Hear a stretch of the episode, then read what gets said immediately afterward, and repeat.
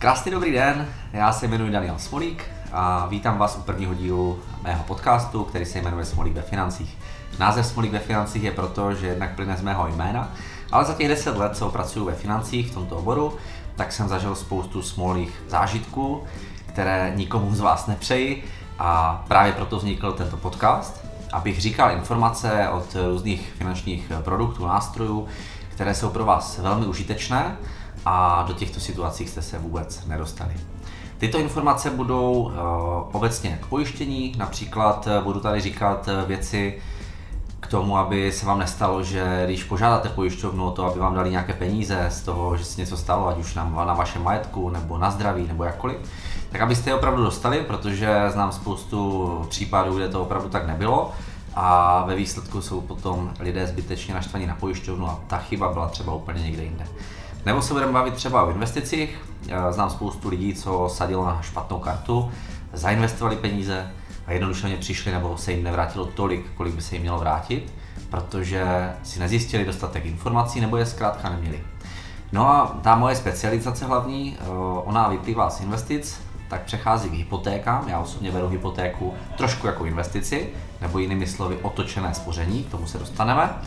A hypotéka, eh, o hypotékách je dobré něco vědět a to je vlastně o tomto dnešním prvním dílu, kde se budeme bavit, proč o nich něco málo vědět, tak eh, je to nástroj k tomu, aby jsme si pořídili vlastní bydlení a aby jsme zbytečně neplatili nějaké nájmy. Trochu se dotýkám už toho prvního tématu, protože je to o tom, proč vědět minimálně něco o těch hypotékách.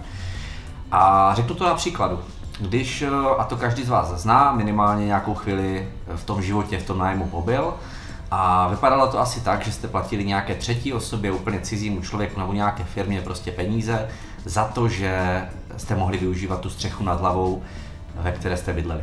Ty peníze, já to pře- přeberu na nějakých 10 tisíc korun třeba měsíčně, ať si to dobře pamatuje, tak těch 10 tisíc korun dáváte někomu a teď je otázka na vás, jestli to budete dávat celý život, až do smrti dá se říct, a nebo jestli to budete dávat po nějakou dobu, než například si najdete nějaké svoje vlastní bydlení.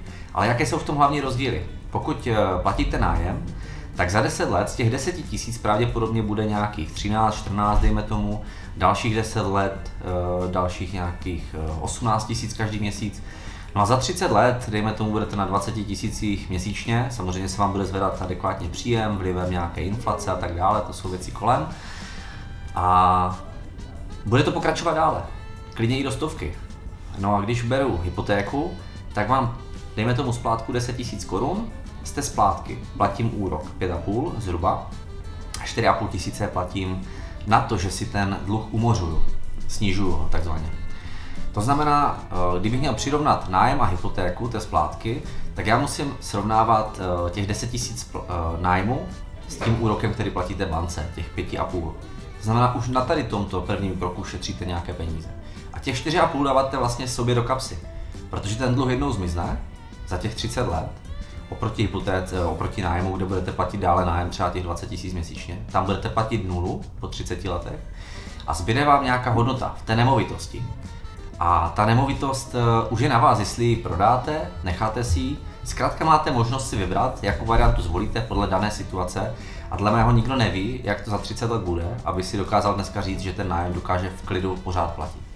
To je asi takové zásadní věc, proč by se měl člověk zajímat o tu hypotéku, protože tím šetří, šetří peníze sobě a zároveň si tím snižuje do budoucna nějaké náklady, ať už bude třeba v důchodu, a dneska to můžeme vidět na některých důchodcích, kteří dostávají od státu 13 tisíc a platí nájem pomalu skoro to stejné a nečeká nás nic jiného, na, na tož, a to asi vidíte zase sami jako v médiích, ty důchody nebudou úplně tak vysoké, jestli vůbec nějaké budou. Eh, dle mého nějaké jo, ale ne úplně vysoké, zkrátka nějaká predikce je, že se ty důchody sníží o zhruba až 50%. Takže proto je dobré znát něco k té hypotéce. A není to nic těžkého, je to standardně produkt na trhu jako, jako každý jiný. Když si děláte povinné ručení, tak v taky nehledáte složitost. Když si sjednáte povinné ručení, víte, že vám to kryje nějaké dopravní nehody, když ji způsobíte, abyste vy nemuseli platit škodu tomu druhému, který, kterého jste naboural. Takže hypotéka je úplně to stejné, jenom je potřeba znát k ní nějaké základní parametry, no a jedním z nich je, a to je základní věc, jestli na ně vůbec dosáhnu. Říká se to bonita, té bonitě se zohledňuje váš příjem, nějaké vaše závazky, bankovní, nebankovní konto, kurenty, kreditní karty a tak dále. A pokud bonitně vycházíte, jinými slovy lépe řečeno příjmově, tak se zkoumají další věci. Jsou to demografické údaje, kolik vám je, jakou jste udělali školu, v jaké lokalitě bydlíte, co si chcete vlastně pořídit a tak dále a tak dále. Zkoumá se i to, jestli máte nějaké vlastní prostředky na pořízení té, vlastní nemovitosti. A tady já osobně vidím velký kámen úrazu u spoustu lidí, protože si myslí, že je potřebují. Ale není tomu úplně tak. Eh, když, eh, když to vezmeme, tak eh, banka po vás vždycky chce nějakých 10 nebo 20 vlastních zdrojů a tyto zdroje můžete vzít úplně z jiných, z jiných částí, jako z jiných produktů třeba. Buď vám je může někdo půjčit, známý, rodina, kamarád, kdokoliv, což je méně pravděpodobné, nebo si na to můžete půjčit i jiným úvěrem. Nejde to úplně tak jednoduše, protože některé banky se dívají do tzv. bankovních nebankovních registrů a zkoumají, jestli náhodou jste si nepůjčili na to, abyste si mohli pořídit tu nemovitost třeba i jiný úvěr, druhý, o kterém teď mluvím.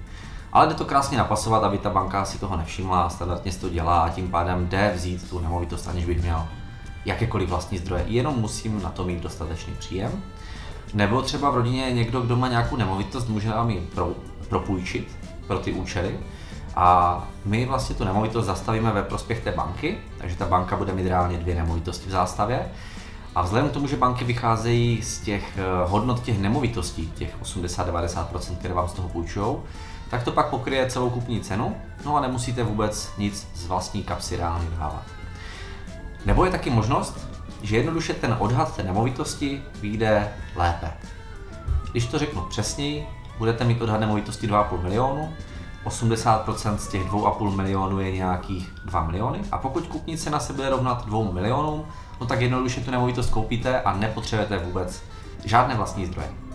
Takže asi takto. Tak, doteď jsme se bavili o bonitě a to je to důležité, aby jsme věděli, že na tu hypotéku došáhneme a dostaneme ji do té banky. Co je druhá a důležitá část e, hypotéky a to je ten účel. Účel je bydlení. To znamená, já potřebuju nějakou nemovitost, kterou budu financovat právě tou hypotékou. A nemovitost, která je určena pro bydlení. Takhle je to eh, ve výkladu přímo České národní banky a přesně na to se používá hypotéka.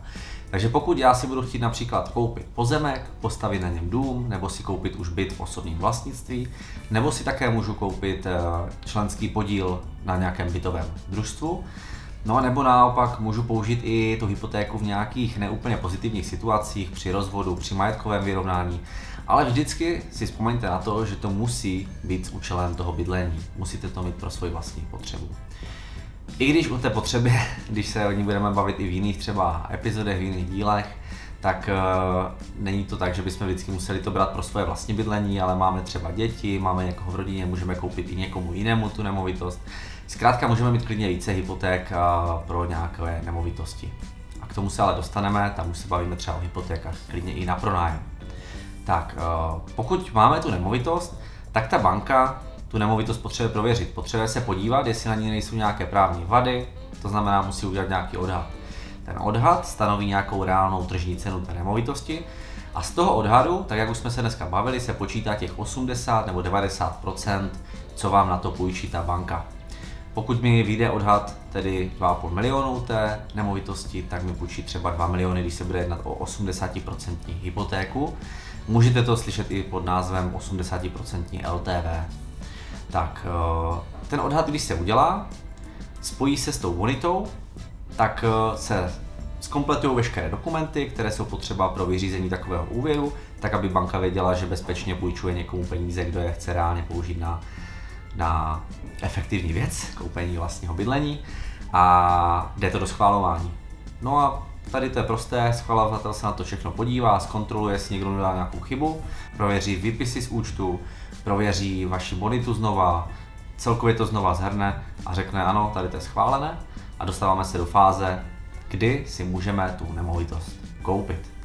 Pozor, tím to ale nekončí. Bylo by to snadné, ale není to úplně tak jednoduché, jak si člověk může na první pohled myslet. Uh, jakmile ji koupíme, tak ta banka nám dá i nějaké další podmínky. To znamená, musíme splnit podmínky po tom čerpání, potom, když jsme to koupili. Jedna z věcí je, aby jsme prokázali, že ta nemovitost je takzvaně v zástavě, v katastru nemovitosti, přesně pro tuto banku. Někdy se stává, že kupujete nějaký byt třeba od někoho, kdo na, ten byt měl taky hypotéku, no a vy tou hypotékou vaší musíte vyplatit tu jeho, zbytek peněz mu přijde na jeho účet a tu chvíli uh, ta původní banka z toho katastru nemovitosti vymaže tu svoji vlastní zástavu. A jedna z podmínek je, že ta zástava uh, té nové banky bude jako jediná a jako první v pořadí na katastru, na katastru nemovitosti. Tak, to je jedna z podmínek. Druhá podmínka je, že musíte například využívat běžný účet té dané banky. Ne všechny společnosti bankovní tohle mají jako podmínku, ale většina z nich ano. Další, podmínkou, další podmínkou, kterou většinou musí člověk plnit, je nějaké pojištění. A to je i podmínkou pro to, aby vůbec vyplatili ty peníze na tu kupní cenu a to je pojištění té nemovitosti jako takové.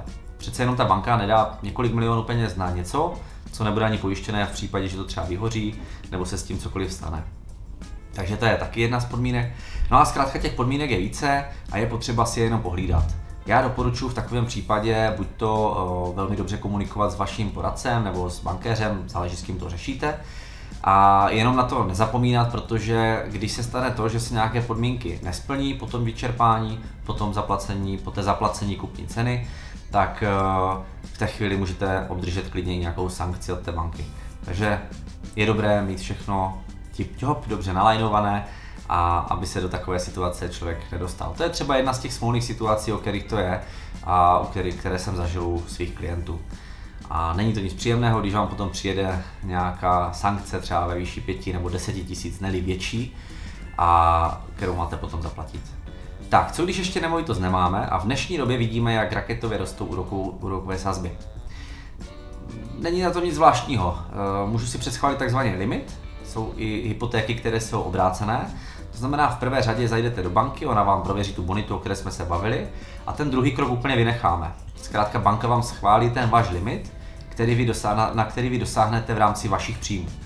A máte, dejme tomu rok, někdy i dva až tři, na to, abyste si tu nemovitost teprve našli. A jakmile ji najdete, tak se jednoduše dodatkem k té úvěrové smlouvě, kterou jste si sjednali s tou bankou, ve které vám mimo jiné zafixovali ten úrok už, to znamená, už vám nemůže se potom zvednout, tak uh, vy dodatkem do, do, dodáte tu nemovitost a následně teprve plníte ty podmínky, které vám stanoví ta daná banka. Ten dodatek z pravidla stojí nějaký poplatek sice, ale upřímně, pokud ten poplatek tam budete mít, tak se někdo jenom méně snažil, protože ten poplatek jde dát asi z 99% vždycky pryč a dá se to dohodnout s bankou. Stejně jako kdybyste měli platit poplatek za odhad nebo poplatek za vedení nějakého úvěrového účtu, to jsou poplatky, které už v dnešní době naštěstí nejsou, ale možná pro vás dobrá informace, pokud eh, uvidíte, že by takový poplatek nějaký měl v tom úvěru být, tak eh, je to takový zdvížený prst a dejte si trošku pozor na to, jestli ten člověk, který vám to vyřizuje, tak jestli to dělá opravdu důsledně, nebo jestli o těch informacích sám ví to, co má vědět. Takže to je v případě, že nemáme nemovitost a rozhodně pokud jakoby máte v plánu něco hledat a třeba i tento díl tohoto podcastu vás přesvědčilo, že nepotřebujete bydlet v nájmu celý život a Uvědomili jste si třeba, že čím díl tam budete bydlet, tak tím eh, díl vlastně vyhazujete peníze takzvaně z okna, protože to dáváte někomu jinému a ne sobě, tak eh, klidně se ptejte i po těchto typech úvěru, kde ještě nemáte nemovitost. V dnešní době je to trošku těžší najít tu nemovitost jako takovou, protože ta poptávka eh, po těch nemovitostech je obrovská a ta nabídka není až taková uspokojící, tak klidně si nechejte předschválit takový limit, tam si jenom dejte jenom pozor na to, do které té bankovní společnosti půjdete, protože některá, eh, dám i příklad, eh, a to je ta druhá stránka věci, že všechno není eh, tak pozitivní, může být i negativní, abyste se nedostali třeba do nějaké situace, kdybyste platili klidně i 250 tisíc sankcí za to, že nevyčerpete ten úvěr, že nestihnete najít nějakou tu nemovitost, tak tady v tomto ohledu si dejte pozor, do které té společnosti jdete. Protože některé si účtují sankci ve výši 5% z nedočerpání, takže pokud máte třeba hypotéku na 5 milionů schválenou, ten limit, a nevyčerpete vůbec nic, tak vám ta banka pošle, že máte zaplatit poplatek 250 tisíc, což je 5%. Ale jsou společnosti, které chcou například maximálně 30 tisíc, že to je limitované, nebo 10 tisíc a ještě k tomu se dá s nima třeba dohodnout. Jo? Takže určitě na to si dejte pozor. Určitě nepodepisujte podle mě hned první nabídku, trošku si to zmapujte, pokud jdete na vlastní pěst, něco vyřizovat a chcete se o tom třeba i s někým poradit, tak radši, radši tyhle ty věci zkrátka si všechny pohlídejte, ať se nedostanete do nějaké špatné situace. Tak, to je z tohoto dílu vše. Já doufám, že vám takový díl někdy může hodně pomoci. Byl to takový rychlý průlet toho, jak ta hypotéka, vlastně proč tu hypotéku vůbec mít, nebo proč se o ně minimálně zajímat, jak to tak zhruba jako probíhá. Možná z toho, co jsem říkal, se to zdá složité, ale opravdu věřte tomu, že je to jako kdybyste si vyřizovali povinné ručení, jenom je to prostě jiný typ produktu. Pokud vás napadl jakýkoliv dotaz tady tomuto tématu, tak mi určitě klidně napište, ať už na Facebook, Instagram nebo jakékoliv jiné platformy. Najdete mě i na webových stránkách www.danielsmolik.cz, tam určitě můžete taky skrz nějaký kontaktní formulář mi napsat.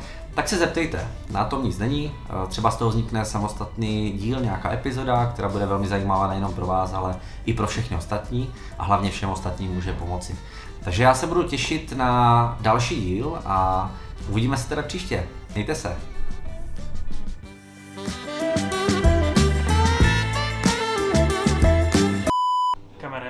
Krásný dobrý den, dámy a přátelé. Krásný dobrý den, kde se protínají například, tak uh, dál nevím, co mám říkat.